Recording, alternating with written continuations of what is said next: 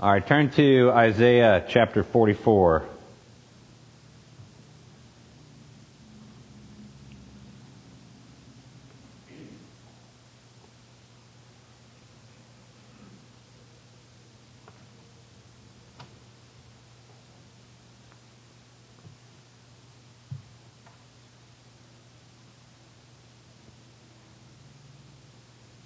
Uh, while you're turning there, next week is our kickoff for Pray and Go. So we're going to have a pizza luncheon afterwards. Mark your calendar to stay for that. We won't keep you super long, but we're going to kind of roll out the details with the team that's been um, kind of putting this together of how it's going to work and our strategy and kind of our vision uh, for Pray and Go. So it'll be um, it'll be a good time to kick it off. I'm excited about uh, the Pray and Go and us getting out into the community, praying for people looking for opportunities to share. And the hangers will be in uh, tomorrow, so that's exciting. And um, I'm looking forward to next Sunday spending some time with you guys and uh, t- and talking about this a little bit, and also for what the Lord is going to do through us um, as we go out um, into our community. Um, I'm going to begin wrapping up the vision for liberty over the next couple weeks, and I thought we would review a little bit with you all to see if you guys remember what the three key words are. Do you know?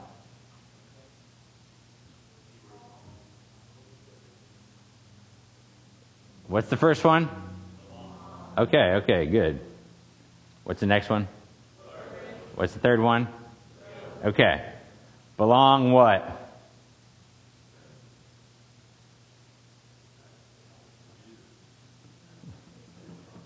This is like kind of like Bible quizzing. You got to have a word perfect. Okay. Uh, there's there's no points otherwise.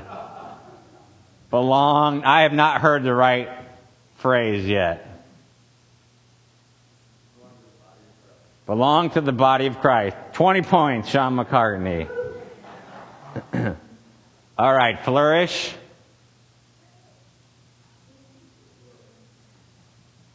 Flourish.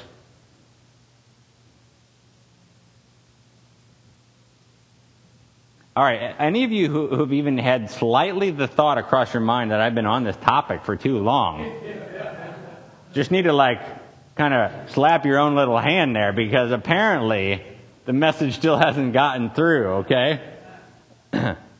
Flourish.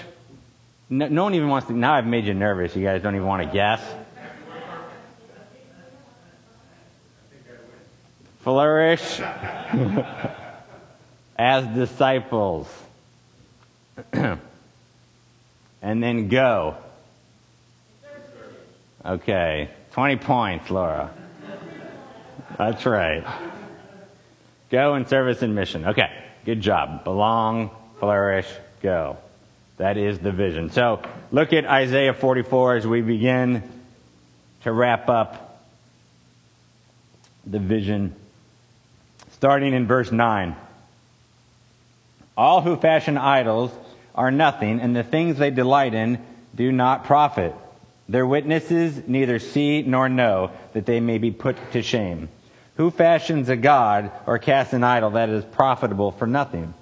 Behold, all his companions shall be put to shame, and the craftsmen are only human. Let them all assemble, let them stand forth. They shall be terrified, they shall be put to shame together. The ironsmith takes a cutting tool and works it over the coals. He fashions it with hammers and works it with his strong arm. He becomes hungry and his strength fails. He drinks no water and is faint. The carpenter stretches a line. He marks it out with a pencil. He shapes it with planes and marks it with a compass. He shapes it into the figure of a man, with the beauty of a man to dwell in a house. He cuts down cedars, or he chooses a cypress tree or an oak and lets it grow strong among the, forest, the trees of the forest. He plants a cedar, and the rain nourishes it. Then it becomes fuel for a man. He takes part of it and warms himself. He kindles a fire and bakes bread. Also, he makes a god and worships it. He makes it an idol and falls down before it. Half of it he burns in the fire. Over the half, he eats meat. He roasts it and is satisfied. Also, he warms himself and says, Aha, I am warm. I have seen the fire. And the rest of it he makes into a god, his idol, and falls down to it and worships it. He prays to it and says, Deliver me, for you are my God. They know not, nor do they discern, for he has shut their eyes so that they cannot see, and their hearts so that they cannot understand. No one considers, nor is there knowledge or discernment to say, Half of it I burned in the fire. I also baked coal, bread on its coals. I roasted meat and have eaten. And shall I make the rest of it an abomination? Shall I fall down before a block of wood? He feeds on ashes. A deluded heart has led him astray, and he cannot deliver himself or say, Is there not a lie in my right hand? Let's pray. Father, I pray that you would open our eyes today of how real you are, that you are the one true God. I pray, Lord, that you would impact us with your truth, with the very word of God. We thank you, God, that your word is true and that you are true, though man be a liar. Let us receive your word today in the fullness of truth. Amen. So Isaiah here is basically mocking idols and idol worshippers and idol makers. And he's basically saying, you know, you, you chop down the tree and then you, you burn, you burn it, you burn part of the wood and then you use the other part to make an idol. And he's like, think of the kind of stupidity of that and the irony of that. The very thing that you're worshiping, you just cut down and burn the other half. And I want us to review a little bit about belong today and remind us of whose we are and who we really belong to because we belong to a real God who has revealed himself to us.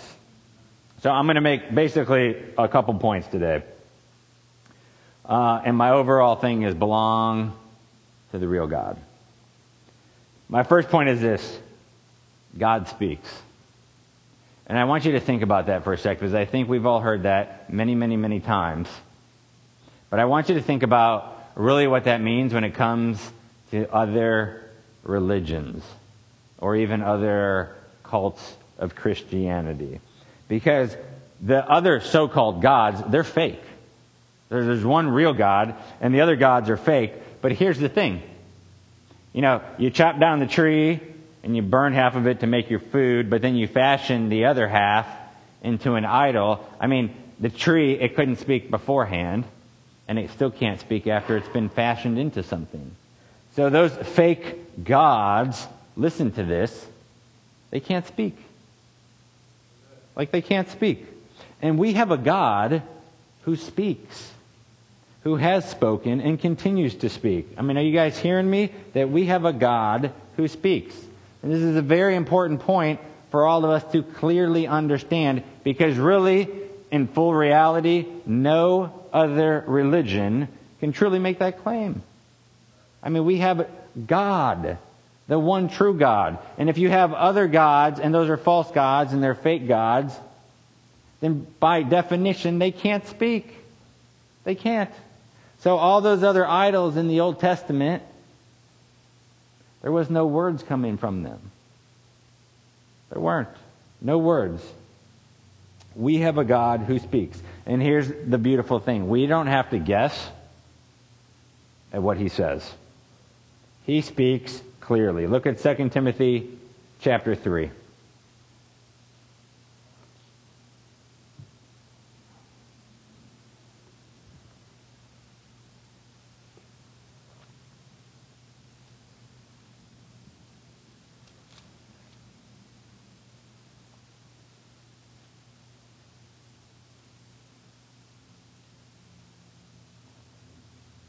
This is Paul writing to Timothy. We're going to start in verse 10 of chapter 3.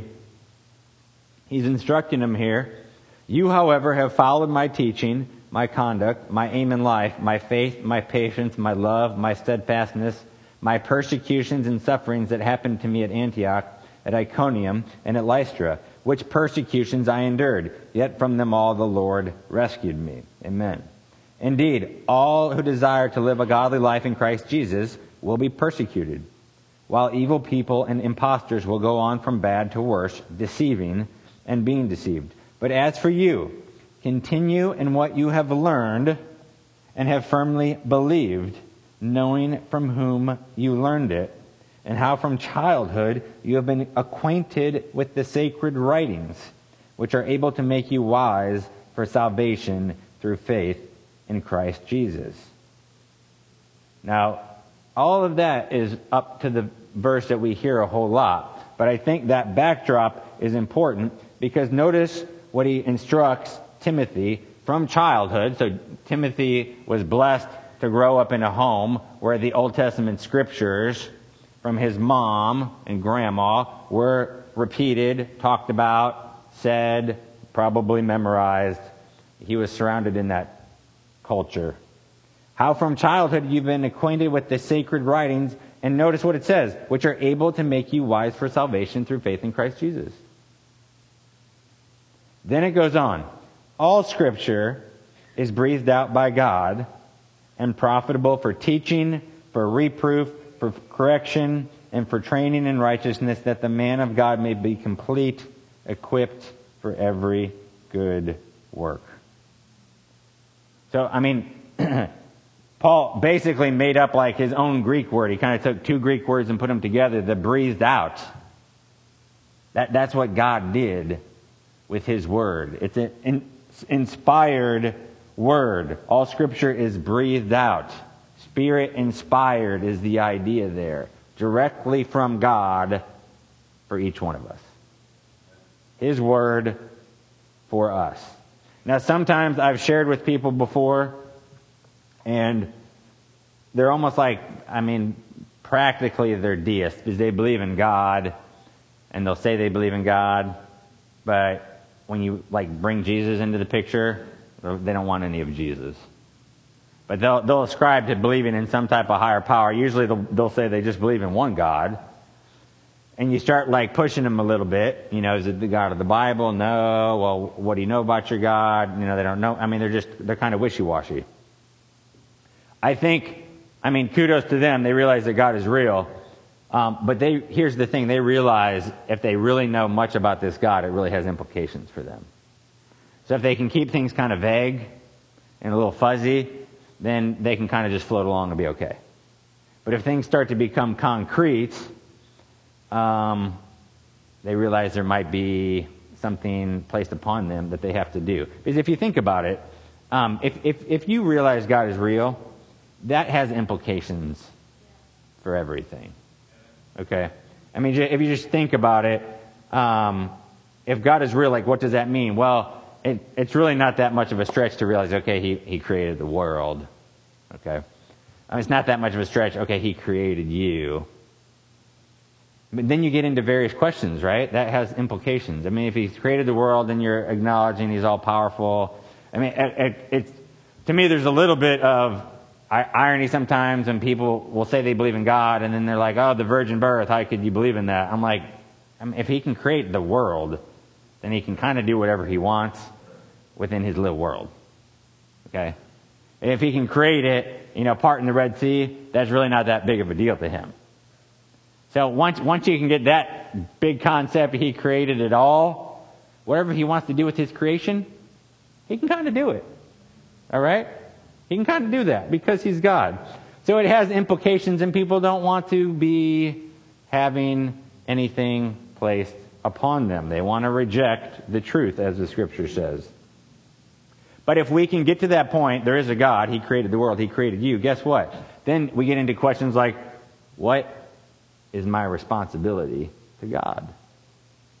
And maybe that's a question you should, you should ask someone the next time they're kind of being wishy-washy and they, they say they believe in a God, but you start bringing Jesus into the picture and they don't really want to have anything to do with it. That means there's implications. That means there's a truth standard by which they have to account for. But maybe ask them that. Well, what responsibility do you have to this God? You know, did he make the world? Did he create you? Don't you think there's some responsibility you might have to him? And then you get even a little bit further, like, why did he create you? He didn't have to create you, but he did create you. So that's a little thing you can encourage people with if you're sharing with them or talking with them and, and you, you go that route. But my point really overall for this first thing is that God speaks and we're blessed by that. But here's the thing. He doesn't just speak, He speaks truth. He speaks truth. Look at Psalm chapter 19.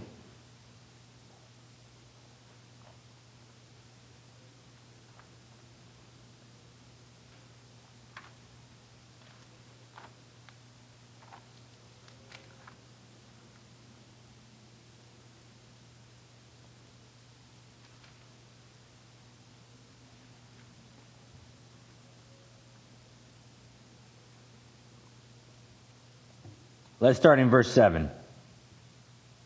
The law of the Lord is perfect, reviving the soul. The testimony of the Lord is sure, making wise the simple. The precepts of the Lord are right, rejoicing the heart. The commandment of the Lord is pure, enlightening the eyes. The fear of the Lord is clean, enduring forever. The rules of the Lord are true and righteous altogether. More to be desired are they than gold, even much fine gold. Sweeter also than honey and drippings of the honeycomb. Now, notice a couple things here. The, lo- the law of the Lord is perfect. Yours might say blameless. That's fine. But his law is perfect. It's completely true. There is no error. The precepts of the Lord, it says later, are right I mean, his ways are right. His ways are right. They will always be right. They will never be wrong. And then look, the rules of the Lord are true. Everything he lays out for us is true. Every single thing is true. Then, so what, what is, needs to be our response? Flip over to Psalm 86. I want you to see this.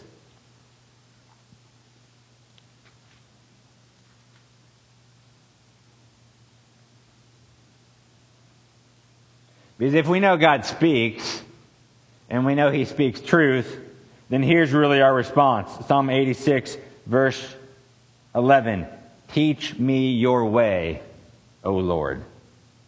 Like every morning we should wake up, that should be part of our prayer. Teach me your way, O Lord. I mean, if the Lord's ways are right, if they're perfect, if they're true, then we should want to know that so we can follow it. Teach me your way, O Lord, that I may walk in your truth. Unite my heart to fear your name. So Lord, like, teach me your way because I need to know it. I want to know it. Your ways are perfect, true, and righteous, and I want to seek after you. This means we can trust him if he speaks truth. He's not going to lie to us. We can fully trust him. These other religions, these other false teachers from other religions, they got half baked truths. And you, you know what a half truth is.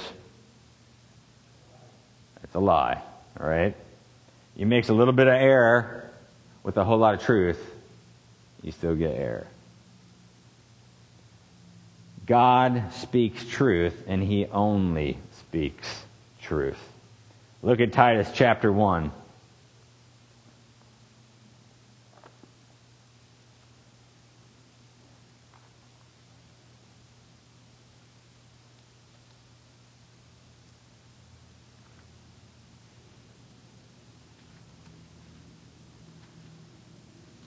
Right at the very beginning, verse 1.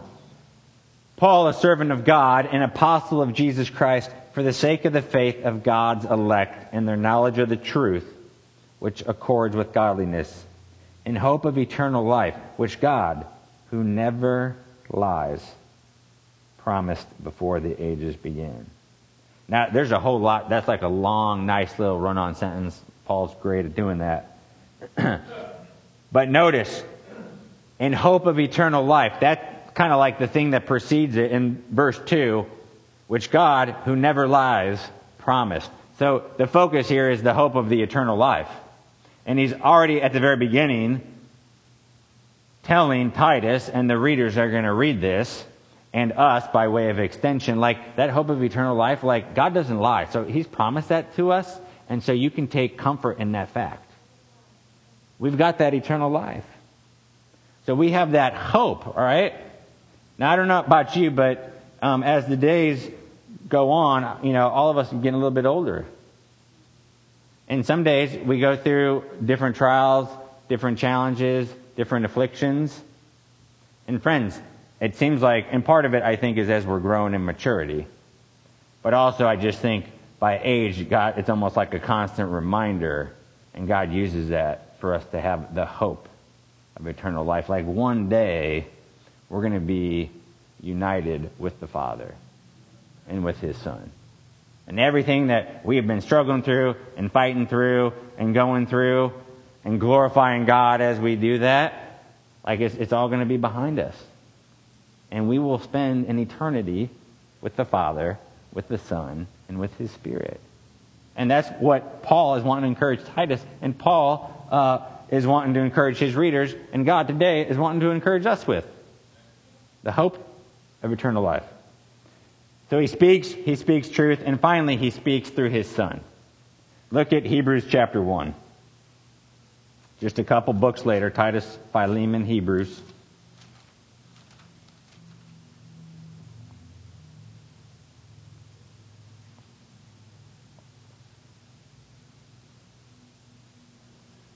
Verse 1 Long ago, at many times and in many ways, God spoke to our fathers by the prophets. But in these last days, he has spoken to us by his Son, whom he appointed the heir of all things, through whom also he created the world. Now think about that for a second. We all know he spoke through the Son. God speaks, God speaks truth. But I want you to think for a second about John chapter 1. In the beginning was what? The Word, right? Like the Logos. It was the Word. So God's speaking, He's speaking truth, and the way that He reveals His Son is by using that word Logos. In the beginning was the Word. And the Word was with God. And the Word was God. Powerful verse there. But key there of that word, Word. Okay? God is speaking truth, and then what does he do? He like sends truth to us in physical form. His own son. God in the flesh. God incarnate. And here's what I want to ask you all. I want you to think about this for a second. This one you don't have to respond. But when you think about your life and what you're doing, what is the most important thing for you to do in your life? Now, overall, I mean, the big, the big answer might be like glorify the Lord, you might say. That's good. One of the catechism questions. But then we say, okay, what does that look like practically? Really, the most important thing for each one of us to do is to grow in our relationship with the Lord. And I believe Steve's internet being down today was from the Lord and geared Steve's exhortation, if you think about it, towards relationship right? And, and today we have communion. I mean, when we come to the table, that, that's showing that we already have a fellowship. It's, it's showing that we have fellowship with the Lord. We have physical elements there. Baptism is like the introduction publicly to everyone. Hey, I'm part of the family. But coming to the Lord's Supper is saying, I'm still in the family. I'm still part of the family. I'm fellowshipping with the Lord. And that thing, relationship, is so key. It is so key. And it, I think it, it has become such like a cliche saying in Christianity that it can lose some of its emphasis or truth if we're not careful. You know, Christianity is a relationship with Jesus Christ. It just like rolls off the tongue. But like, we are blessed to be able to commune with the Father and with the Son. I used to think, you know, because sometimes people would kind of mock that, oh, Christianity is a relationship, like, you know, where do you see that in the scriptures? Well, let me just show you for a second, okay? Can I show you all? You want to see that? Look at 1 John.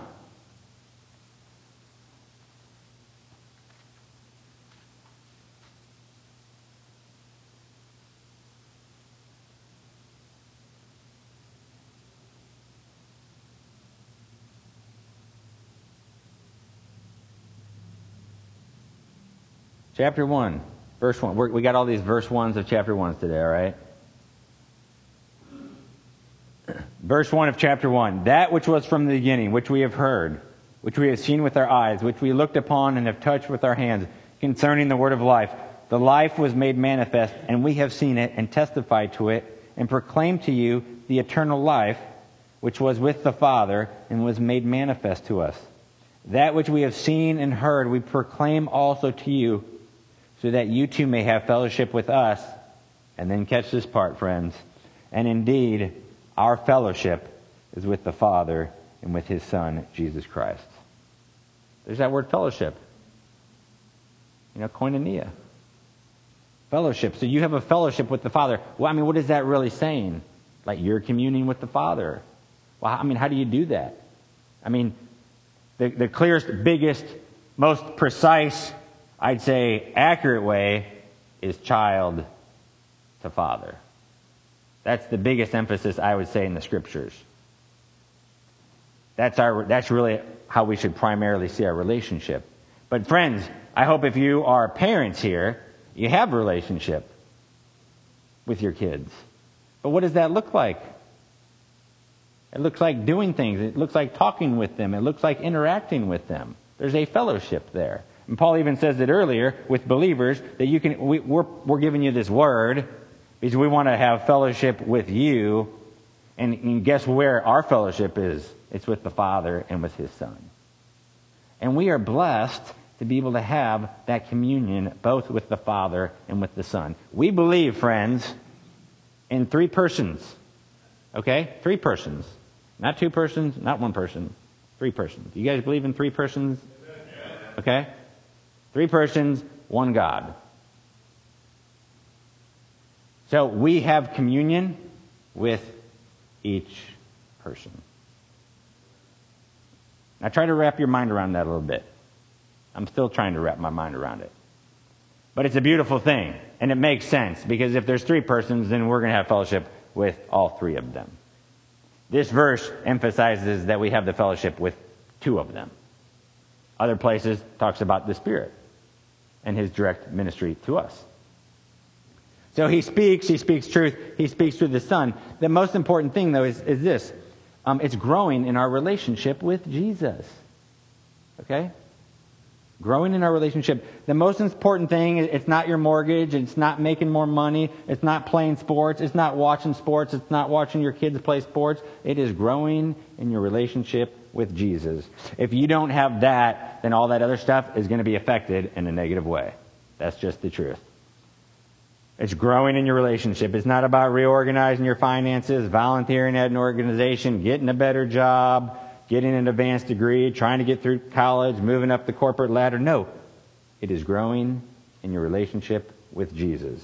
If you don't have a focus there, then you are ineffective in all the other areas. Family, church, community, all that stuff. And we forget sometimes something so basic as our communion with the Lord and helping it to grow. Look at what Paul says in 1 Corinthians chapter 2.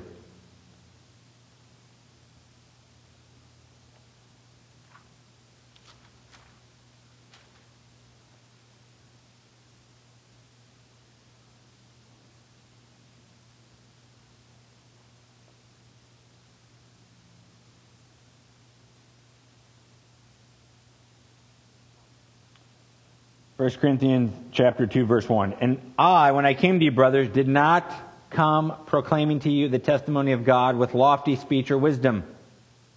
For I decided to know nothing among you except Jesus Christ and Him crucified.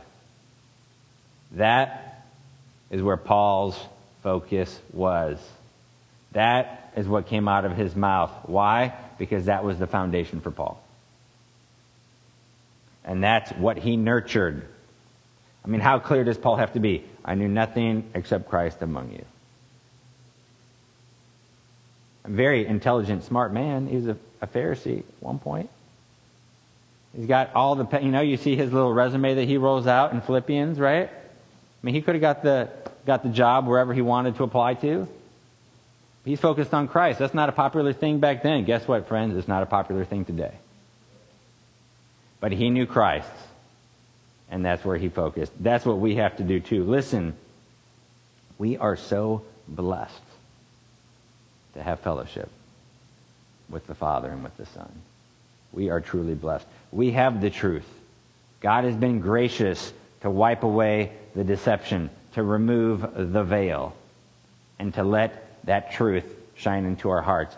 And let me just speak to some of you for a second. If you're struggling with your prayer time, you're struggling getting in the Word, look, if you need some accountability, I can give you, I'll give you some accountability. If you need me to shoot you a text or an email or something to see how you're doing, hey, I get it. Accountability is a good thing. We need encouragement. We need some accountability. So if you need that, but at some point, you, you got to decide where your priorities are, right? You got to decide if you really want to grow or not. And you can have all the good intentions you want and all the, the different things you can go through and all the excuses. Um, the Lord put aside, you know, one day to kind of make a point to us. And the idea of, of the Sabbath rest, we've kind of abused it a little bit. I mean, the real focus is not the day that we get all the projects done on our house. That's really not the focus. The primary focus is rest. It's refreshment. Even the verse I read last week with Acts 3, right? The times of refreshing may come from working on your house? No. From the Lord. So some of us need a little bit of refreshing. That's not going to come through all the other things I listed. It's going to come from the Lord. And our heart and our focus needs to be bent towards growing our relationship with Jesus. Easy to say for each of us, challenging to walk out. Just start somewhere, though, my friends. Start somewhere. I would guess if we took a poll, maybe we're not doing that great with prayer. We're not doing that great with the Word. Look, that should just a little bit say to you that the enemy's kind of at work. All right? Because none of you have problems flipping through uh, the Netflix options. Okay? The enemy doesn't care about that. He, he cares if you get into the Word or not. Yeah, there's going to be a little, little spiritual battle going on there, maybe a big one. And also, at the end of the day, it just comes down to a little self discipline. I know that's easy to say again. We just got to decide how much of Jesus do we want. We get as much of Him as we want. You want to drink deeply from the cup, the cup is there, okay? You can have as much of Him as you want. Let's not just be satisfied to sip at the cup. Let's drink deeply from the one who is the living water. Are y'all hearing me? Okay. So God is gracious to us in speaking, but he's, he's gracious to speak that truth to us, and He's done that through His Son, revealing Himself as the Word became flesh. And it is in Him, in Him alone, that we have that life. Let's nurture that eternal life that He's given us. Let's nurture that relationship and grow and let it impact the other areas that God has called us to be a part of. Let's pray. Lord, thank you that you are truth, that you speak truth, that you revealed your Son to us, and he said, I am the way, the truth, and the life. Lord, I pray for my brothers and sisters here. Maybe they've been struggling with getting in the Word, prayer. Maybe they've backslidden a little bit. I thank you, God, that your mercies are new every morning, that you don't love them any less, that you have an infinite love for your children. And we thank you, God, for the blood of your Son that allows us to come before you justified and you don't look down at us shamefully or disgustingly, but with grace and mercy, with love, with care, with compassion on your children. Remind us of that, Lord. Not so we take advantage of it, God, but we can deepen our fellowship with you. And I ask, Lord, you'd forgive us our sins, Lord, the areas where we're clearly falling short and know it, and even the ones that we're blinded to and we're deceived in, that you'd forgive us there as well. I intercede for this church, Father, and ask for you to forgive us our sins corporately and individually, because they are many. I ask for your grace, Lord, as we continue to grow corporately and individually, Father, that you would continue to conform us to the image of your Son. We want this church to be a beautiful bride of Christ. And I thank you, Lord, for the sanctifying process that, that you are doing through us, through this church. You're making it to be the bride that you want it to be. And we echo what Paul says at the end of 2 Corinthians Come, Lord Jesus. We look forward to your return, Jesus. We look forward to you claiming your bride as your own. And Father, I intercede and ask that you would save the souls of each person here, the souls of the families represented here, that each one of them would have a true, trusting faith in you. That they would truly know you. And you would do whatever it takes to bring each of them to that point.